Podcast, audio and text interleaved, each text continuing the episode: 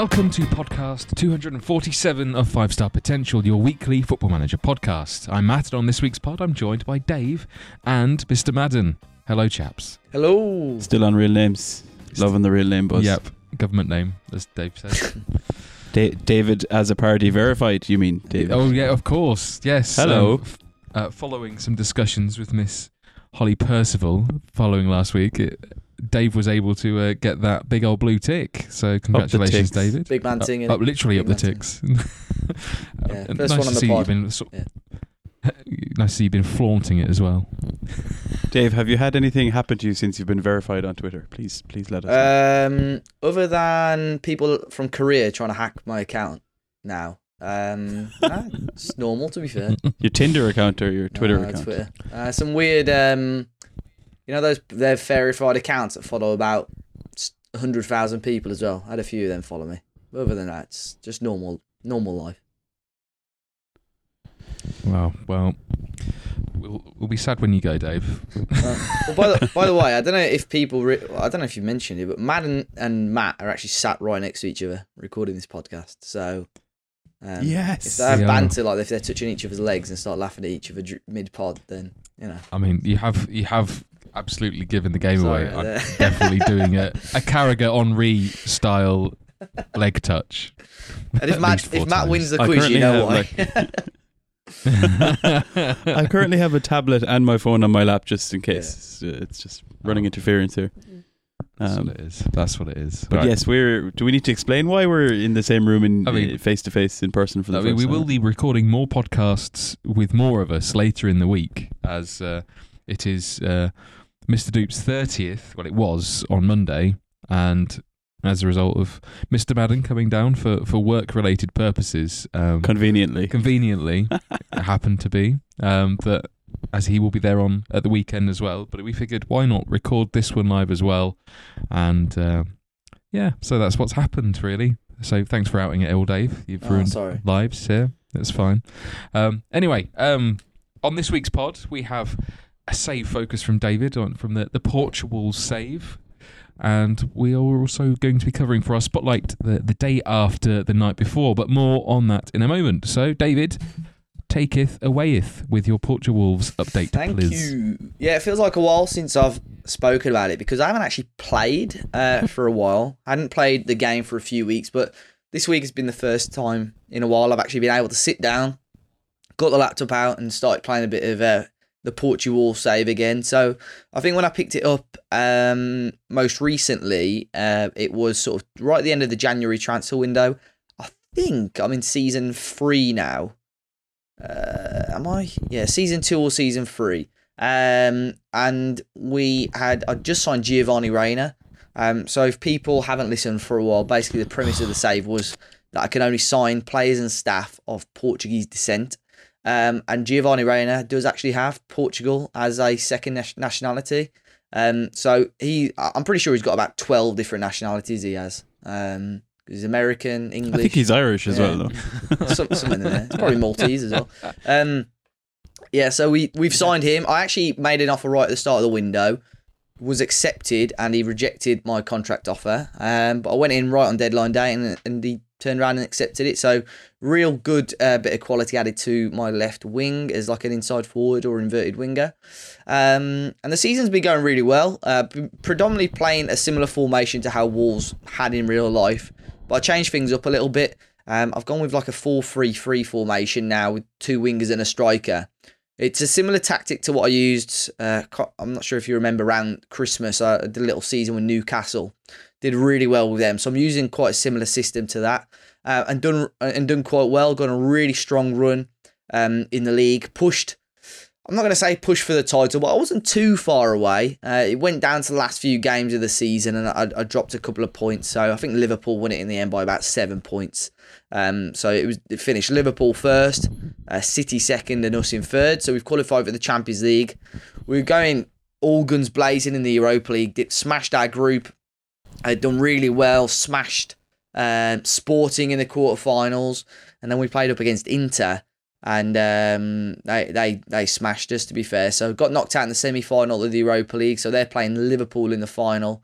Um, but a, a decent season. We, our, our team's grown massively. I've still got a lot of money in the bank. Still sort of umming and ahhing over a few players to sign um, in going into the next season because I want to try and push for the title. Um, I know Mads mentioned a couple of times trying to bring Cristiano Ronaldo in. Had him as my top target and had scouts going to his games all season. Get to the end of the season where his United contract's up and he s- decides to retire. So it's probably probably because I probably because I was chasing him to be honest. So um, yeah, he decided to retire. So I don't. Although we're in the Champions League, I still don't think we're quite at that level to be attracting the top Portuguese players. Tried to be getting Rafael Basically Leao. thought, I'm not playing for that shite. Yeah, I know. Tried to get Rafael Leao. He's not interested. Um, been looking at Fabio Carvalho, the lad from Fulham, um, for a while. Um, because he's actually English as well. He's well, pot, you know, he's homegrown, so works for registration. Um, but he had a relegation clause of about twenty million, and I was like, do I want to pay the money? Um, so in the end, there were teams sniffing around him, so I have triggered it. I'm going to bring him in. So I'm still at the start of the summer window at the moment, so not much transfer li- dealings have happened, uh, but definitely going to be an intriguing summer ahead with with players. I've got a couple of, you know, Jimenez is still there. He finished my top scorer last season, but he's 33 now, so it's probably the right time to sell if I could still get a decent amount of money for him. But yeah, it's going to be an interesting window. Dave, can we talk about Fabio Silva? Um, because uh, so like obviously you know for for those that don't know, Dave as a party is the Wolves researcher for Football Manager, but like th- Fabio Silva has been outstanding in the last few versions of FM, like to the point where he's been nearly one of the best strikers in uh, easily the last two versions, I would say.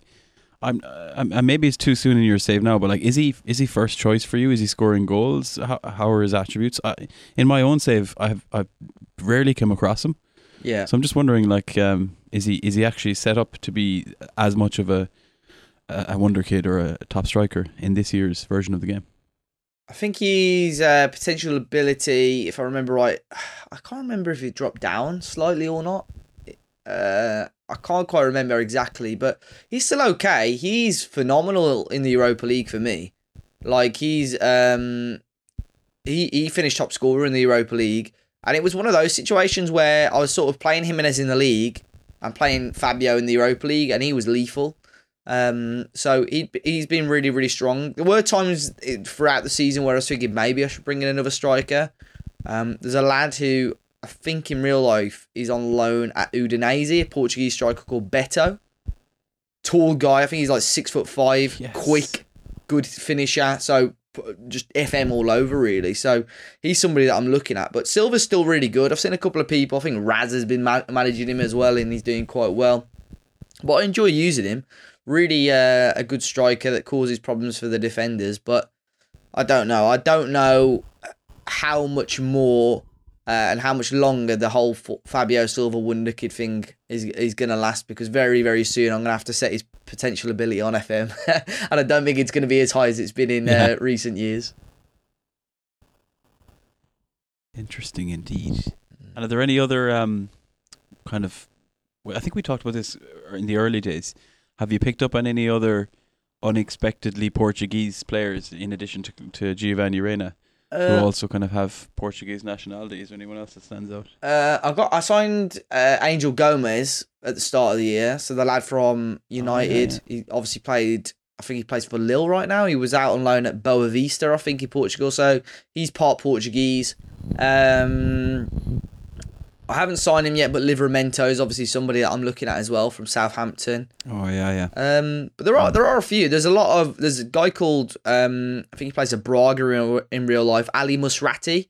He actually plays for Libya, but bec- I think it's because he's played in Portugal so long. He's part Portuguese. A lot of players from Israel. Um, there's a guy called Manor Solomon that I've been looking at who plays. I think he plays for Oh, yeah, Shakhtar. yeah, He's a really decent winger. He is a really good player. Um, and there's a lot of players from Liechtenstein as well. There's a couple of good li- players from Liechtenstein in game that are part Portuguese. So not so much players that have signed as of yet, um, but there's definitely a, a few decent ballers on there that are going to be eligible for us long term. Dave loves Shakhtar. Throwback to the quiz where he was just guessing every player came from Shakhtar, the Brazilian players. Oh, I forgot about that. Uh, the quiz isn't on Shakhtar, is it? Just for We'll wait and see, man. yes.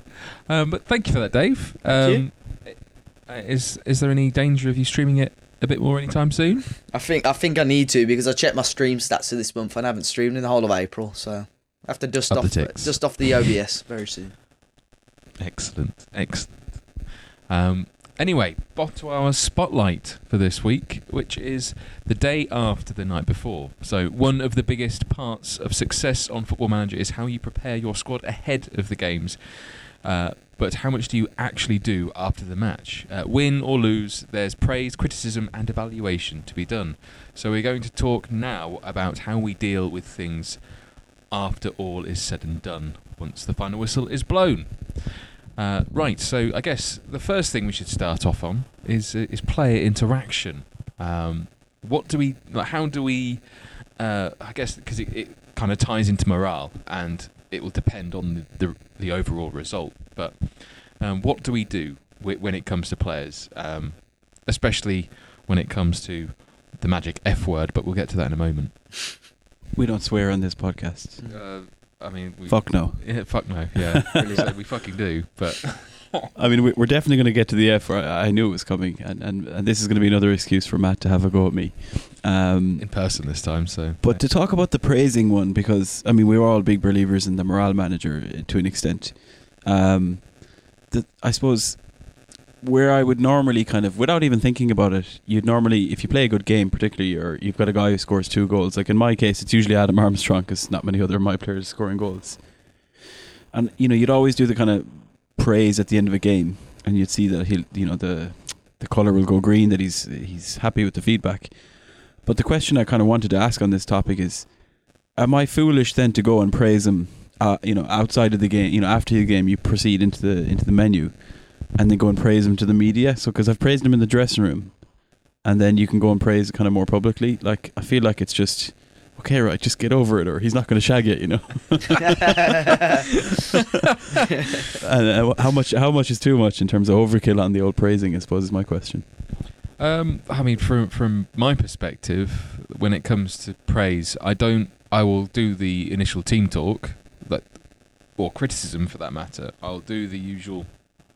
So I'll go do the team first and just pick what is the most appropriate. It doesn't necessarily have to be the one that my assistant suggests, but if I'm expected to win, I, I think this is more down to sort of how long we've been playing the game now. You kind of know which one to pick. Um, uh, so I'll, I'll if we've battered a team five 0 I'll pick the one where I'm delighted. If we've if we've narrowly beaten someone we should have battered, I'll be like well done. Um, but it's all about keeping that morale high. But unless a player gets above uh, a nine, I don't dole out individual praise. So they have to get the magical nine to get the delighted. You're hard me. man to I am. I am. But the, the thing is, though, it keeps. I feel like whether it's a bit of a placebo thing, I think that I get better performances out of players, or at least more consistent performances, because um, that way you're not overpraising, which can lead to complacency. Um, for the other side of it, if they've had an absolute shocker, then anything below a 6.4, I will give them a bollocking. But that the severity of the bollocking depends on how bad they've been. Um, I think that I just have to intervene here. There's a line from a song that I think perfect. It must have been written about Nerdphonic's approach to Football Manager because the line from the song is, "See, I reckon you're about an eight or a nine, maybe even nine and a half in four beers time." I think Matt needs to be pissed to throw out the praise, otherwise he's not doing it. uh, uh, I'm taking my management skills from Mike Skinner, Yes. apparently. Uh, The uh, streets will never forget. yeah, I mean, they literally wrote the songs. You'd hope Shit. not. Uh, Yeah. But what I, I, what No. I was gonna say, um, one of the most important things, and I think this is definitely for new players, is that although you it gives you the option to praise players or be negative to players or whatever, your your squad aren't stupid. Like Matt, you said there, if you get a narrow win against maybe a team you should have battered. If you go to the team and say, "Oh my god, that was absolutely fantastic, well done," they're going to be like, "What's he on about?" Well, like we should have dicked these by three or four more goals. So I think it's that sort of fine line between actually, you know, yes, you don't want to be well, depending on, on what manager you are, you don't want to be too, you know, if you win the game, you don't want to be throwing the water bottle, but at the same time, you don't want to be sort of overdoing the praise. You've got to sort of in your mind know the sort of level of opposition that you're playing as well, and that will obviously tie into a couple of the other things that I know this is post match, but a couple of the other things that you do pre match to sort of suss out and know what level of opposition is. I very rarely do um, in the team talk section. I very rarely do individual praise or or criticism there but that's something I will do sort of on the main screen and in an individual private chat with the player. And um, so normally, if they play have a really good rating or score a couple of goals, and then I'll pick. And again, that's something where again the player isn't stupid. If you've got a player, a defender that's maybe played an eight and scored two goals from a corner, there's no point in you going to him saying, "Oh mate, your, your tackles are fantastic in this game," because then he'll be like, "Well, what about my two two goals that I just scored as well?" So you do. There is sort of a fine line sometimes between what you actually say to say to a player. And Dave, are you a, are you a put the arm around the lad? You know, tell him he's had a good game. Are you a shake hands, or are you kind of like shrug? You know, you, do you, any of you use those gestures? I do, do, you I find do. them And I, effective? I generally go for the the put the arm around, especially because But you do. I, I, I think it. Whilst it's, I don't really know if it makes any difference or not, but like I use it for, I guess managing morale over a season, and also it me like I have good relationships with a lot of players in my team. Like if you go and look at actually look at the, like I can and I can get that quite quickly within a, over the space of about ten games if I'm using the put arm around or like making sure that, especially if you've got a young team, I feel, and again, it could be complete bollocks, but I, I, at least I feel like it it fits. Like I'm I'm a hard taskmaster, but you will get the praise when you deserve it.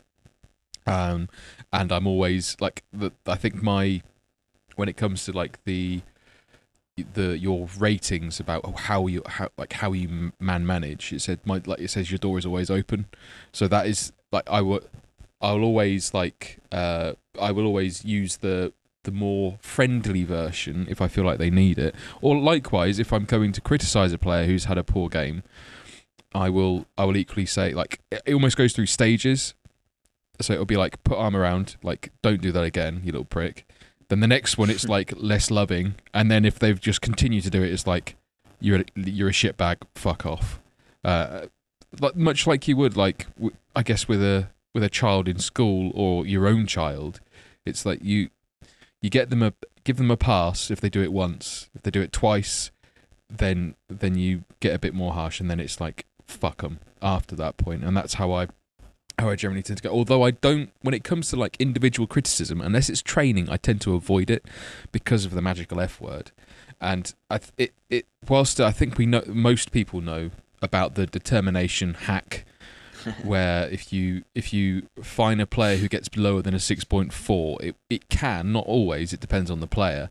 It can increase their determination or work rate or both, um, depending on the type of player that they are.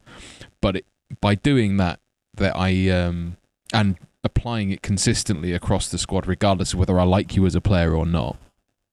I feel like I get better consistency, and throughout the season, at least it, maybe at the start I'll have a few weeks where I'm I'm finding a lot more players over like the first three months of a season, but then usually they dry up quite quickly, and it'll only be sort of fleeting or few and far between where I actually end up having to find them loads because they've kind of got used to it. Um, and because obviously that that that fine is also outside of the code of conduct as well. So I'm it's because it's a based on poor performance rather than due to suspension or going AWOL from training or anything like that. But it seems to work. Like I managed to get the absolute maximum out of a Groningen team that I had. Like I was expected to get relegated from the Eredivisie because they've got no funding at all in comparison to the the even like the the teams that were around me. I had the lowest funding I think in the the entire league. Players would I wouldn't re-sign contracts because I had no money, and you compare that to someone who's like Ajax, who get in the Champions League every single year. They have spending power to blow everyone out of the water. They'd signed Tonge uh, from Spurs for an exorbitant amount of money, and his his wages alone I think they had two players who, if you combine them, they have more than my entire wage bill. So to be able to sort of squeeze the blood out of the stone, I feel like I have to be that person. Uh, and also, it, it seems to get success, so that's why I do it. Yeah, you've bet you you've probably just doubled your wage budget by finding everyone. Uh, But, but for, the, for the first he three pays months, them and yeah. then he takes it back. Yeah, well, exactly. but it does like, but it's only like it's it's it's only half a week's wages. yeah, yeah. So it's never like it, it's never going to be crazy money. But I, I, I, when we spoke about it before, when you were like you were getting shit performances out of players and Mm. you didn't know how to correct it. Mm. I th- I wish I'd have started logging it because I've done it every because I've Yeah. done it from the start of the save. I, I like, accumulatively, I would love to have known like through through like Billericay and all of the other teams I've managed throughout this How much you find? how much I've actually saved off the various wage budgets. Uh, I wonder if you can actually find that in the finances, or whether it's actually tracked properly. Because you'd only you'd never be able to get it fully, because obviously that would if it is if fines is an item in finances, I'd imagine it's all of the fines rather than just like Yeah, individual manager like manager discretionary fines. it'd be interesting to see, like, yeah, like especially if you're consistently doing it in a save over, let's say, five seasons at different clubs, how much you're amalgamating, and then if there was some way of connecting that to, I mean, you'd probably have to do it manually, but like you said, connecting it to improvements in performance or particularly like determination or work rate. Um, I still just can't get the picture of my head where like one week Matt is putting the arm around the players saying, "Oh yeah, you know, well done, a great game," and then he's literally finding him the week after, and these players are just, they, you know, they want to, they want you to love them, but they have fe- But they play with the fear. that's It's it. You get the consistency though through that because usually they don't won't that they are they the the poor performances do become fewer throughout a season. Mm. So you and and you'll either most players will get a seven out of ten. You'll get the occasional like as a team like it's a good solid performance Mm. and it has to be. Whereas you get the occasional eight or nine, and then they get the individual praise. But I think that that that does it, it seems to work for me. Um, whether it work for everyone else, I think it's more the consistency in which I apply the the policy. Like it's my own policy, but it's the way it's applied that I think helps because you're not getting preferential treatment for anyone, Mm. even if it's a player I like. They they will get treated exactly the same. And I think that's the There's that's no the way you would ever find Tugay, two guy. No, no. I, to be fair, like uh, if you, I don't know if anyone's heard any of the stories about Tugay like at half Just time. take his cigarettes off. Yeah, like he would, he would, he would, um, he would frequently go and hide in the refs room or around the refs toilet, and like he'd he'd like chain smoke about three cigarettes Jeez. like at half time. And just and then just carry on strolling around. Uh, it it wouldn't be until like, particularly when Souness was there as manager, it wouldn't be until he's like, "Where, where's Tugay?" And he's like, and then you just see this smoke billowing out from this like the, the referee's toilet, and then Nowadays, it would probably be like you know Jack Grealish is inside in the cubicle with a vape. yeah, I don't. I think these are the sorts of things you probably don't get these days because yeah. how how like you would have thought like, like professional football in the early two thousands or early to late two thousands was was better than it is in the 90s but e- like now it's just got another level anyway we are getting massively off piste with this so apologies um, everyone Can I Uh, ask one more question about can. fines in general? Maybe Yeah. it's FM or real life. Where does the money from a fine go in FM and or real life? in real life that'll go like well uh, me and Christmas Dave party, I reckon. like listen I was going to say, like me and Dave listen to quite a lot of uh, the Under the Cosh podcasts, which are yeah. with sort of former footballers from, I guess, our era. it's John Parkin. Is John yeah, yeah. Parkin, Chris Brown, Yeah. and some random awful Chief. comedian. Yeah, that's- Chief. but the uh, but mo- quite a lot of their guests say either goes to a Christmas party or it goes to like a kitty for the end of season. Okay. Or the manager's Um, pocket in some cases. If you're Paul Lambert, yeah. Or Neil Warnock. Yeah. or Neil Warnock. um, but yeah, that's where in real life that's where they go. In in FM terms, I have no idea. I would imagine it just comes off your bottom line. If someone could answer I- that, I'll that'd need be to actually look. to know. I would. Yeah, I, I, tweet us, please. I would like know. to. I, I think I'll have to have a look and see if there is an item for it in your financial report because it may well be that you can maybe work it out, but you would have to know that it's only fines that are missing rather than anything else. and the conduct and everything. Yeah. It's cool. Absolutely. But yeah, it'll be worth it'll be worth poking around. If it's not, feature request. Feature request. There we go. Eyes emoji indeed. Um, I think that's kind of us done for player interaction. So shall we move on to um, the next part, which I guess is like amending. Actually, no. I guess press conferences. We'll we'll move to press conferences first. That makes the, probably the most sense because it's like the natural progression from the individual player interaction. Like how how uh, do you go the Mourinho route? Or actually, do you go the Mourinho route in his first season at Chelsea, or do you go the Mourinho route now he's 60 and cantankerous and just throws players under the bus? Because previously he was known for being quite protective of his team, and then two seasons after he- he'd been appointed, it just fall to pieces and just Mm. wouldn't care anymore. Um, but do you do you protect them, or do you, you know, go for them in the press? I'm I'm pretty protective over my players, if I'm honest. There was, to, to be honest, I'm quite lazy with actual sort of post match press conferences, uh, but in the tunnel interviews and stuff like that, uh, which happen quite often when you're managing at a top top flight level. Um, I am quite protective over them. Like for argument's sake, like oh, a lot of fans showed their concern at why you didn't bring X player off and his below par performance. I don't exactly go into the press, and, and, and it's very, very rare you see a manager do this unless they're a bit of a chief. Uh, it's very rare they go, well, yeah, you know, he, he, he was shit. You know, it's quite rare that happens. So I normally I normally defend them. Um, again, I don't see. I think you get a bigger morale or bigger player um, interaction maybe with the actual post match press conferences rather than the tunnel interviews. I'm not saying they don't have any effect uh, because I think they would. Uh, but yeah, I tend to, to back them quite a lot. There was a phase a few years ago on FM where I did used to used to go that Mourinho ruthless route um, and almost start feuds with other managers, and it would really wind them up, and I'd get in their head quite often through it. And I I, I think I mentioned it on a podcast some years ago um, that it it really worked for a long time where I was winding up the managers and we were getting really good wins out of it.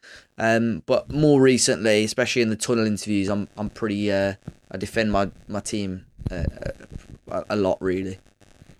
See, I don't have a preference really. It's whatever is the option which is second from left.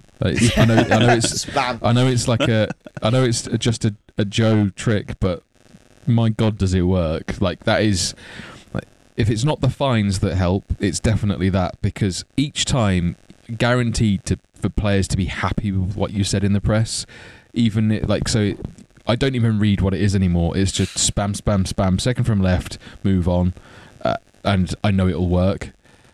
So when they, when when FM finally either patch that or decide to make it uh, either a little less effective or make it so you can't do that anymore, I'm gonna hate life because it's so easy to manage morale that way. Again, it's gamifying a bit, which I kind of don't like, but equally the fact that it's so easy to gamify Mm. uh, like knowing that that is it that is the option and that's the optimal option it kind of ruins it for like am i going to sabotage myself just so i can pick another option even though i know it's the suboptimal option Because there are there are both positive and negative things that that pop up on the second from the left option. So like I'm I'm leaning towards another feature request here because you know we've heard about Matt putting the arm around players, finding them, saying positive things and negative things probably one after the other because he keeps clicking second on the left. I think under that manager personality where we have motivation, motivator, disciplinarian, we're probably going to have to head for like split personality just for you, man. bipolar um, Depends on the day, depends on the week. well th- th- i guess it does though doesn't it like there are there are managers in real life that are quite flippant and will will change their personality depending on who's asking the question Mm, So true. I don't think they're too drastically different, to be honest. Like the the option is uh, that it's usually like works within a range. Um, I can't remember what my media description is really, like in terms of like media handling description. Anyway, like how We're I not allowed to say the c word on the podcast, right? Correct. Uh, we're not supposed to. Um, but uh, the uh, uh, the one thing I will will not do, especially when it comes to to press conferences, is is trust the assistant manager with doing them. I know people like people will find that easier. but it's not. Like they, you will sabotage your morale quicker than anything because they they won't pick the same option as you would. But that's not that's not really the biggest issue. The biggest issue is that the uh, like you have no control over what they're going to say, uh, particularly about individuals. So if there is an individual that you do want to throw under the bus, you can't. Um, and it's not like, for something that is literally like spamming the second from the left and getting through it. It like for the minor amount of time you spend, it is not worth the morale drop. Mm. Especially if you've had a shit result anyway. All it takes is the assistant manager to go a little bit rogue, and it completely fucks you. And then it takes you three games to get that back. And it, and that's if you bounce back straight away. If you don't, like that is how runs end. the assistant manager effect. Like, because, because I've been streaming, obviously, to save a bit more, I have started to do a bit more of the assistant, but that's more just to reduce the button clicking. But one of the things that used to be on my mind, I think a little bit the opposite of Dave, where I used to ver- be very much like, oh, the players need to have a bit more self belief. We've got the quality, just not the confidence. Moving towards like, that was bullshit, that wasn't good enough. You know, we need to sort this out on the training ground. And the more I've thought about it, I'm like, in the past, I would have blatantly clicked the button that says, "Oh yeah, we've got a lot to do in the training ground. We need to change things," and then I've changed fuck all. and I I would assume the game is probably smart enough to go, "Okay, you said you're going to change things. You better change I d- something. I, I and if you don't, if it actually does care. I, Yeah. I, I do wonder if it actually if you like to think it does. I guess if you're if you're properly role playing your manager, then you should. Like, Mm. oh, and al- alternatively, it could well be that you are just saying like, because it also depends on again how you are role playing that manager. Because it could be that you've decided. If, if let's say you're in in real life, that is what you're doing, but you you're protecting the players, but you equally want to send a message to the boardroom. Mm. So, so you're saying that we're. So I guess it depends on who the message is, that the audience of the message is for. Is it for the press? Is it for the players? Is it for your bosses? Is it for an op- opposition manager? Is it? So I guess all of that is like entirely contextual to who you're sending that message to, which you don't have that level of granularity when it comes to Football Manager. So I'm not. It would be nice if it does. I'm not. I wouldn't know if it. Uh, it's a, another thing that would need to be tested, and I don't know how you would test it to know if it actually matters or not. Like because basically you would have to make sure you get to the point where you're having bad results, and then when you when you get the bad result, you do the same sim, but then like you make sure that you use that option and then don't change the training, Yeah. and then And then go back and do it but again. how are you going to get those like re- repeat those exact results time and time Yeah. again? Like there's, I don't feel like it's an easy thing to test. It would be easier. Can we just get someone from SI on I again? was going to say we'll just get someone from SI and they we can need tell to document us. these questions. That's a 'cause we- lot easier. Yeah, yeah, we just need the answers. We need the cheat sheet. Right. Uh, that's press conferences. Anyway, I think we kind of covered that fairly well. Mm. I, I intrigued by some of your, your questions, Mister Mister Matt. Though, thank you. I Um, don't have any answers. I'm just. no, I, no, here to learn as much I, as the I, next I, guy. think that's that's the whole point, though. We it doesn't matter how long we've been playing this game. Mm. there are so many things that we don't actually know, and some of it is based on logical reasoning. Some of it is complete speculation. Um, and or bollocks. and or bollocks. I mean, that is that comes under speculation, but thank you. okay. So, um, actually, this follows on quite neatly from your point, which was about amending training depending on results. Is this something that either of you actually do? Uh, hands on ha- hands on heart. No. not not so much actual training sessions, but it, I I do add um like the match match debrief or match review. I think it's called. So normally that is something that Mm. you can do. I think only on the day after a game, um, and it's something that Joe pushed me to Yes. do quite a lot, um, especially during the Pentagon Challenge. When I was struggling in certain games, you know, when we weren't, you know, we could go on a really good run and then have a really uh, poor patch of form. He said, like, you know, because we're such a big team and a strong team, you've got good players with good mentals. Um, those sort of match reviews um, are really useful. And to be honest, it's pretty much what most top top tier sides do. Even nowadays, with such a big push towards the analytical side of the game. I'm sure Championship and League One level clubs do it.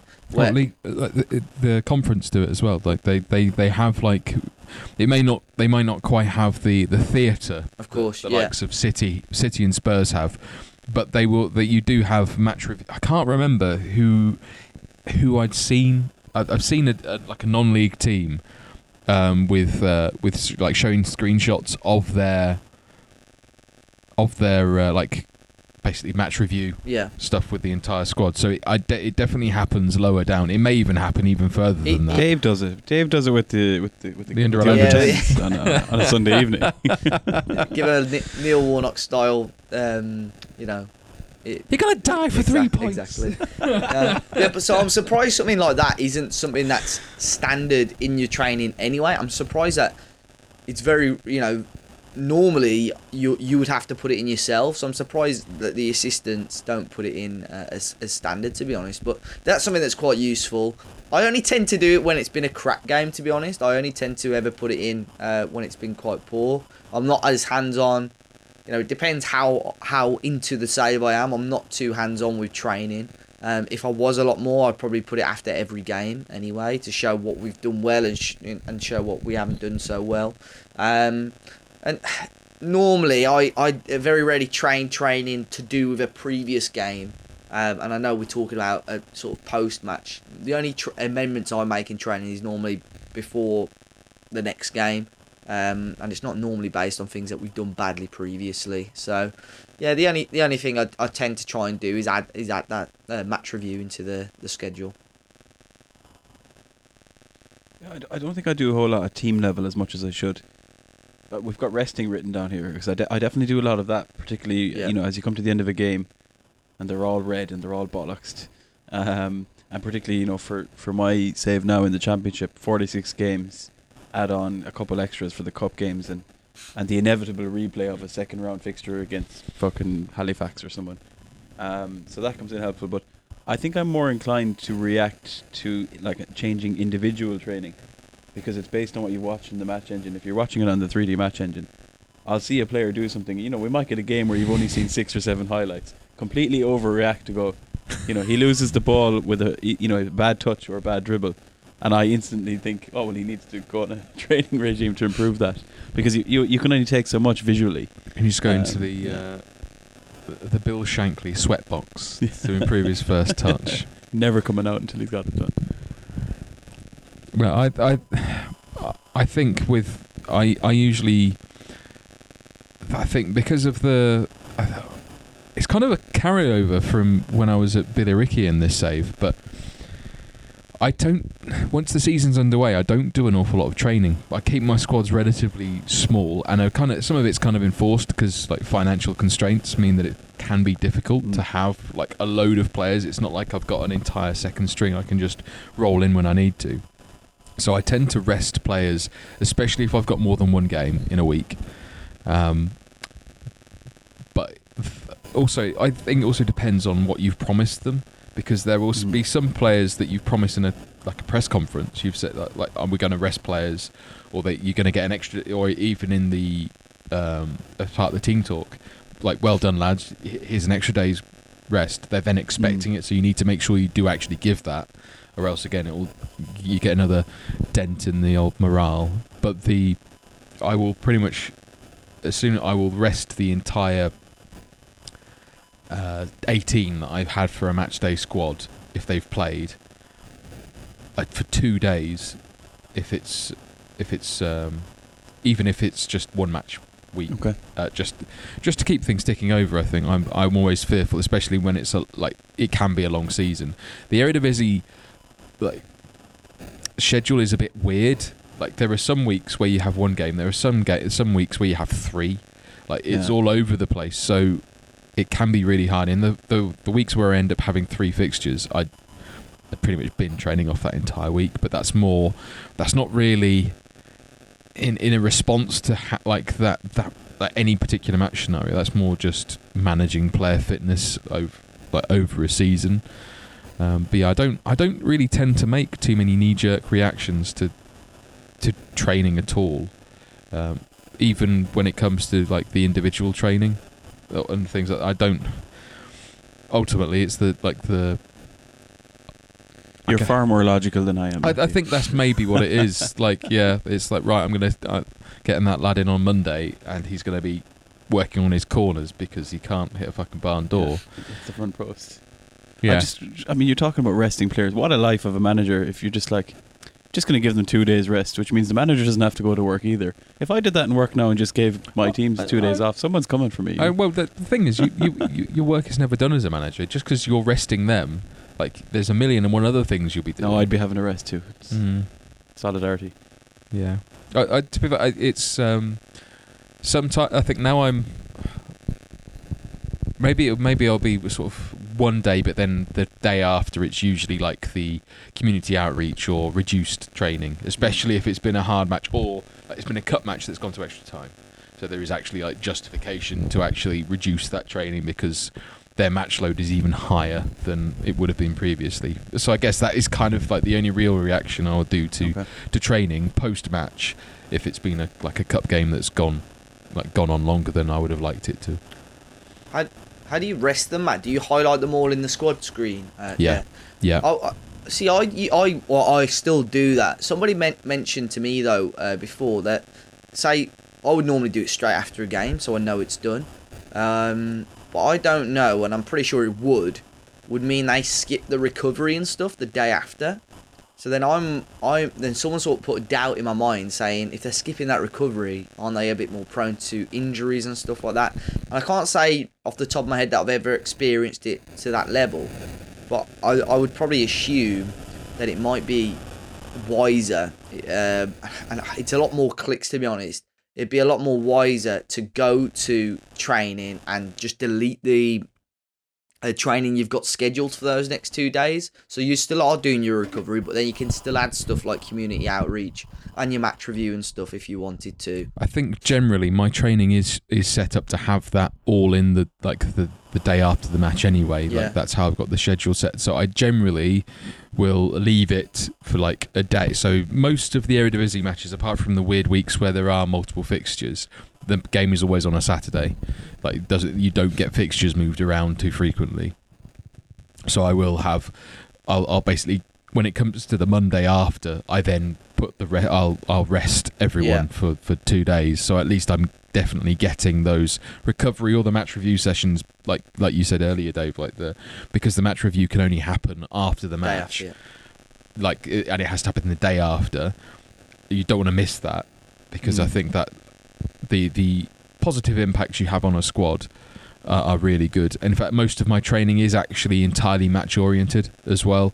I don't tend to have a huge amount of any of the physical training. It's all sort of match practice based or match scenario based. So there's lots of set piece work. There's lots of other bits and pieces, especially once the season's underway, because it's not worth killing the players physically just to get the because the I don't have the squad size to be able to keep it going. I'll have the odd player that will moan about the like the training not being up to up to oh, snuff they're always fucking moaning but about that. exactly. But then usually what I do is I put them on an individual set, like individual instructions, and that usually fixes it because the it's more about the load that I'm concerned about. So, or sometimes I'll put it down to like half intensity rather than like normal intensity. But yeah, it. I don't. I don't tend to make too Yeah, many changes. To use to use a real life example as well. I'm not sure if we've mentioned it on this podcast before, or whether I've heard it on a on a football podcast. Um, to use a real life example about the rest, when Fulham were in the Europa League, I think it was under Roy Hodgson. Um, they just did no physical training whatsoever for like the last number of weeks of the season because of the workload with the matches, and just purely worked on shape. So they weren't having practice matches. They weren't doing physical drills. They were just purely working on shape, and that's that was the, how they were keeping their energy levels quite high. And obviously, in the end, did, did quite well in the European competition. So that was a, that's a real life example there of actually pretty much working quite well. Well, you mentioning mentioning shape has brought us on to our our fourth and I guess final point, which is amending tactics. Uh, so the I guess it, again it's entirely dependent on dependent on the, the result and whether it's positive or negative in your favour. But the scenario we'll work with at least initially is you've suffered a loss. It doesn't matter if it's heavy or not, but you've suffered a loss. Do you will you panic and make changes, or are you are you going to be likely to uh, stick with it and just hope the next fixture um, you're able to turn it around? I think I think it's one of those where, and it's sort of similar to what you said in regards to the training. Like you're not going to just do one thing just because your player couldn't beat the first man a couple of times off a corner. I think in terms of tactics, it's very rare you just change it after one bad result. It's normally something that builds up over a number of games or a number of weeks. Doctor Benji. Yeah. Uh, so yeah, I think I think there are there's definitely games that will tip you over the edge, or definitely games. You know, sometimes you can normally tell after 20 minutes if it's something that you're gonna you're gonna be fed up with. Um, but uh, yeah, I think that is normally something that builds up over a, a number of games or weeks. If you're only sort of two games into the season, um, and you lost both games, you wouldn't panic so much because that's the system that you've trained all throughout pre-season with.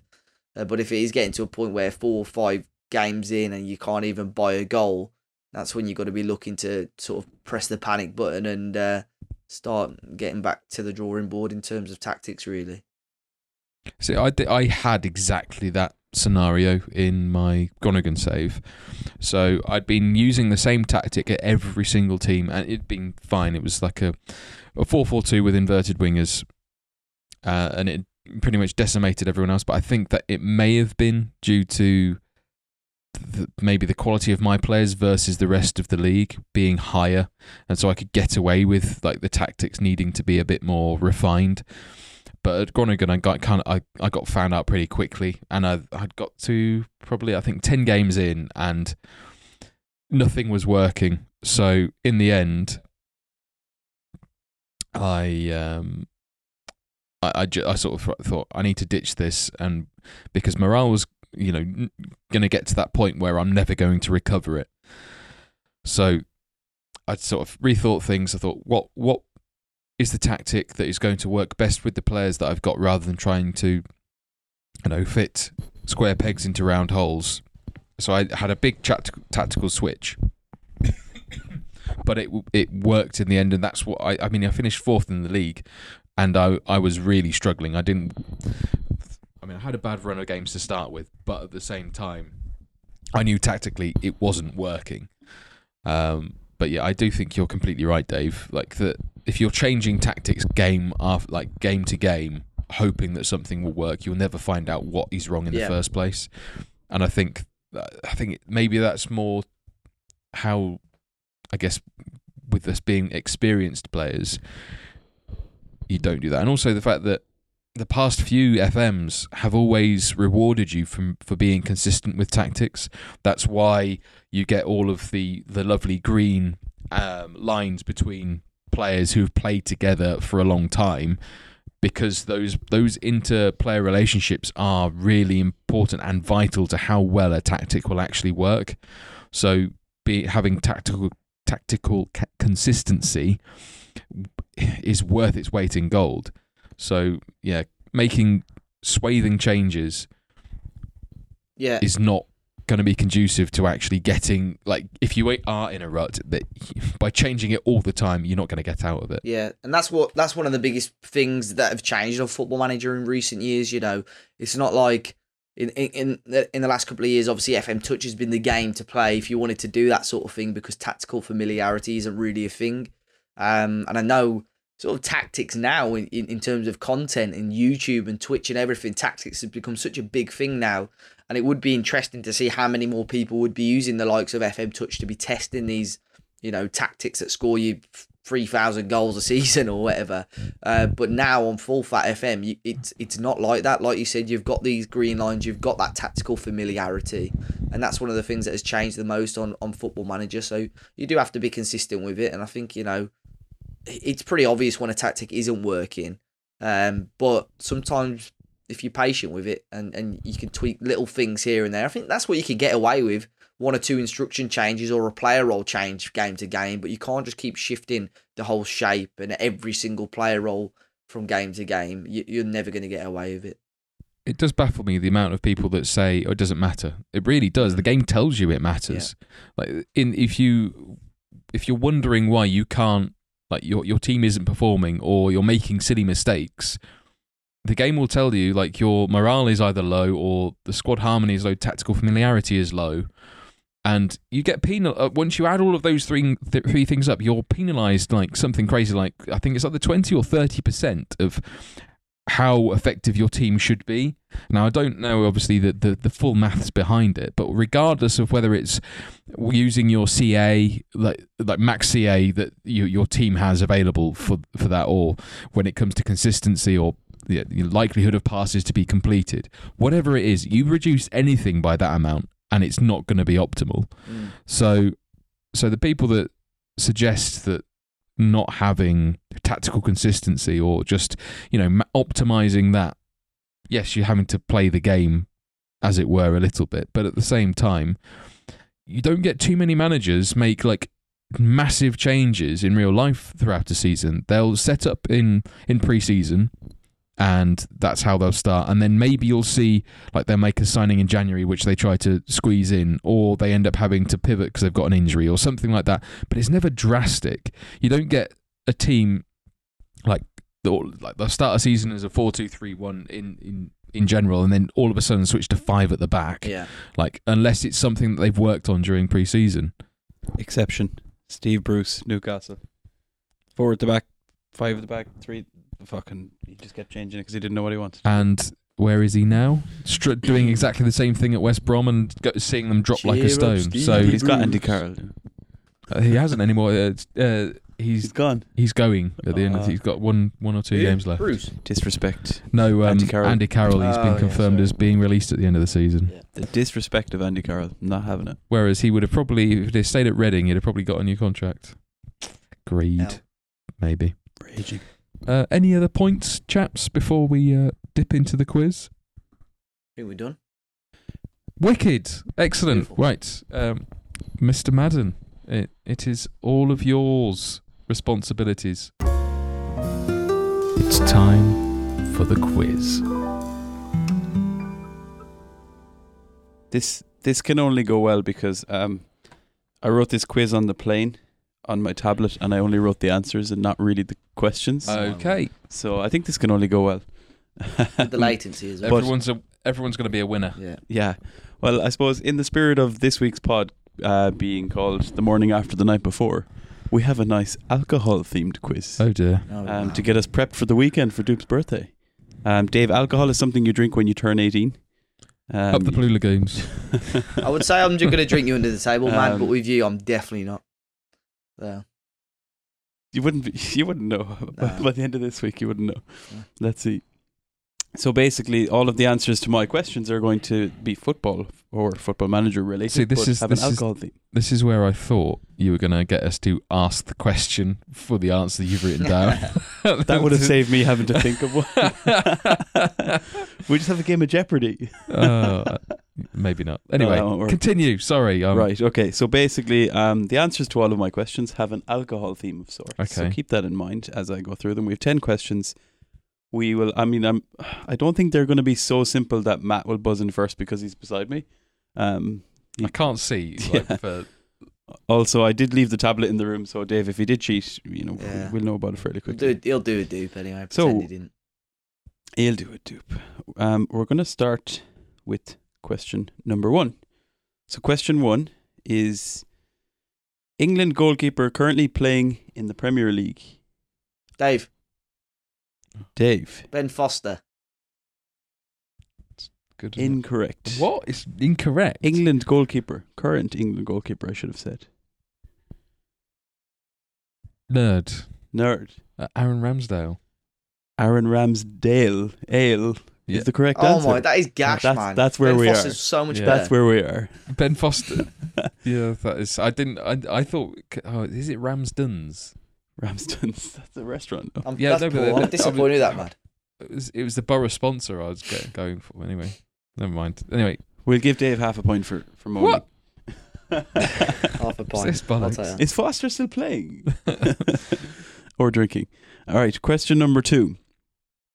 This football manager content creator, has a very close club connection with a football team in Scandinavia?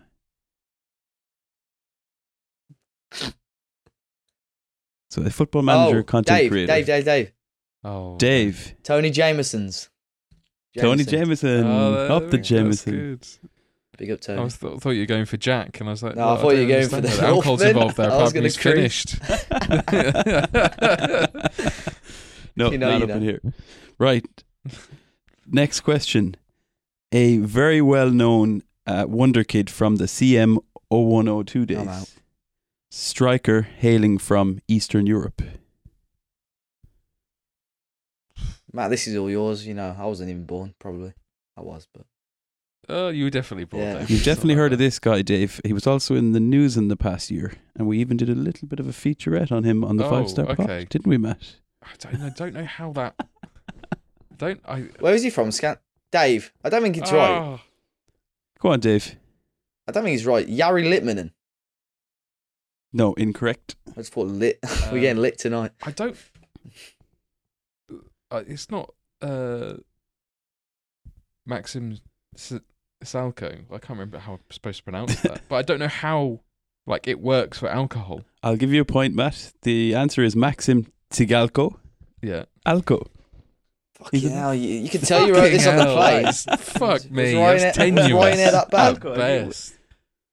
I became an Alco on the Ryanair plane, Dave, to be honest. Alco. Fucking hell. That's Neymar North I Star thought, I all thought you over go there. for like Toe Madeira, and I was like, is Madeira even an alcohol? that's can that's only a get better that's a from here, Neymar North. Star. That is Them are not. clutching. that is yeah. Hashtag Yeah. I'm gonna try. I'm gonna try this with Curty at the weekend now, and we'll see if he approves. He'll go mad at Question that one. number four. Yeah. Question number four. Wonder Kid wingback in current FM playing in the Dutch league. Dave Dave. Owen Wijndal. Owen Oh. Wijndal. Yes. See, it's getting a little bit better. This is such a Didn't these- Matt. I- This is such a you dark quiz. You know. It really is. Like I, I, I was expecting like actual drinks, like like. I, thought it was going to be like Ben Gazza Foster dentist chair is- questions and yeah. stuff. Yeah. So what you need to know is that I, for every drink I had on the plane, I just found a, a Yeah. question and an answer for. You had the menu And it out was to a this flight quiz. as well, so Wijndal. it went well. It went well. Question number five: A Swedish fullback currently playing in the Premier League. Nerd. Nerd. It's going to be Emil Kraft beer. Yes. yes, I've got it now. now he's down to the level. My excuse there was that the question cut out because of the, because of your latency. IMO. Oh, apologies, Dave. Apologies. Another half a point. right, so we're on question number six. German football team playing in the second tier of German football, which is the Bundesliga. Schwei Bundesliga. Liga, Liga Two, Zwei Bundesliga. Yes. um, Trying to think who plays in there these days. Bearing in mind that this, the topic of this week's pod is called "The Morning After the Night Before."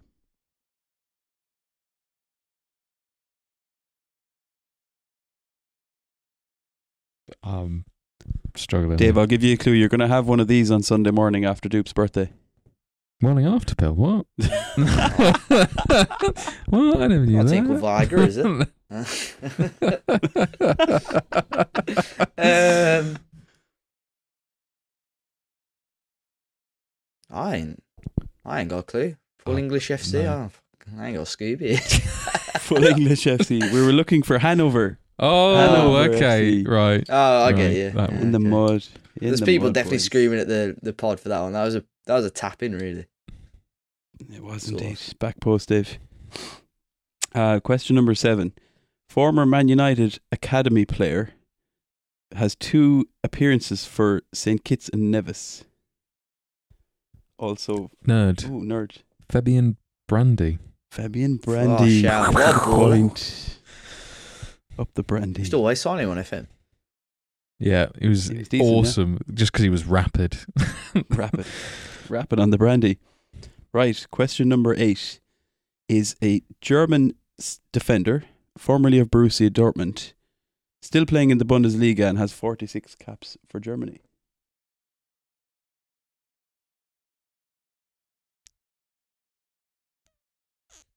Uh, this is definitely a stretch as well.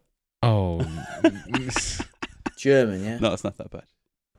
German centre half, 46 caps for Germany, now playing for Borussia Mönchengladbach and formerly of Dortmund.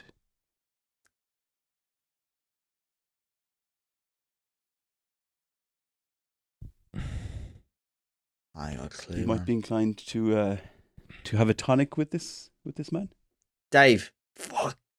Dave. Matthias Ginter. Ginter. oh, Optic the Uh, ginger. I was gonna. I was up about to. I was like, it can't be Hummels because he's still at Dortmund. I Dortmund. was trying to think of some. I Yeah. was like, I don't know. Gets you a point, Dave. Thank you. Well done. And we will go to question number nine.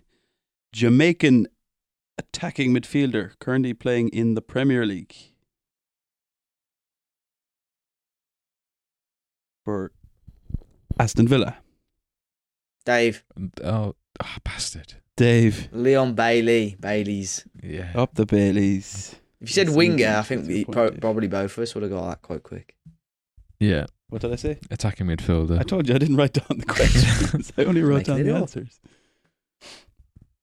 Quite literally. And finally, question number 10 is a very well known football team, which one of a former five star potential member is a notorious fan and manager of within Football Manager.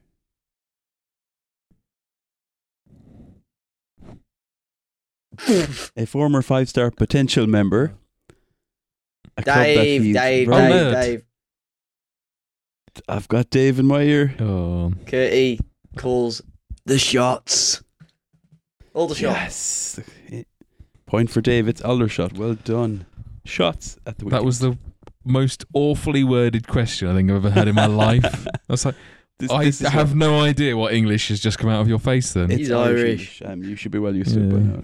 Well, he's in England now, so Next time I will actually write down the questions as Get well talking. as the answers. right. So, scores on the doors. We have Matthew on one, two, three, four points. But I believe Dave just ahead on five. is that counting those two half points? 'Cause I'm No, not it's having that. So this week's winner of the quiz is Dave as a party. So wait, with five did we not get one? Shots on you with the weekend, Dave. Did we not get one then? Yeah, Are you we- missed. Um, you missed Hanover. Oh, ah, Han- of yeah. course, Hangover, yeah. We'll Hanover. take those. Come on. Yes, indeed. Good quiz. Well, Good Thank you very much for that, Matt. That was that was good. That was good. Glad, just glad Dupe isn't here. You. Oh, Yeah, he'd well, be, yeah, he'd be he seething would at that quiz. Fuming, Definitely fuming, Yeah. Fuming. Anyway, that brings episode 247 to a close. You can find the links for each of us in the podcast description or by visiting 5starpotential.com, where you can find all our latest Football Manager content. 5 Star Potential is available on iTunes, Spotify, and most other popular podcast apps and platforms, with a new podcast released every week. Thank you all for listening. There will be more from us next week. Say goodbye, folks. Bye, folks. Bye, folks.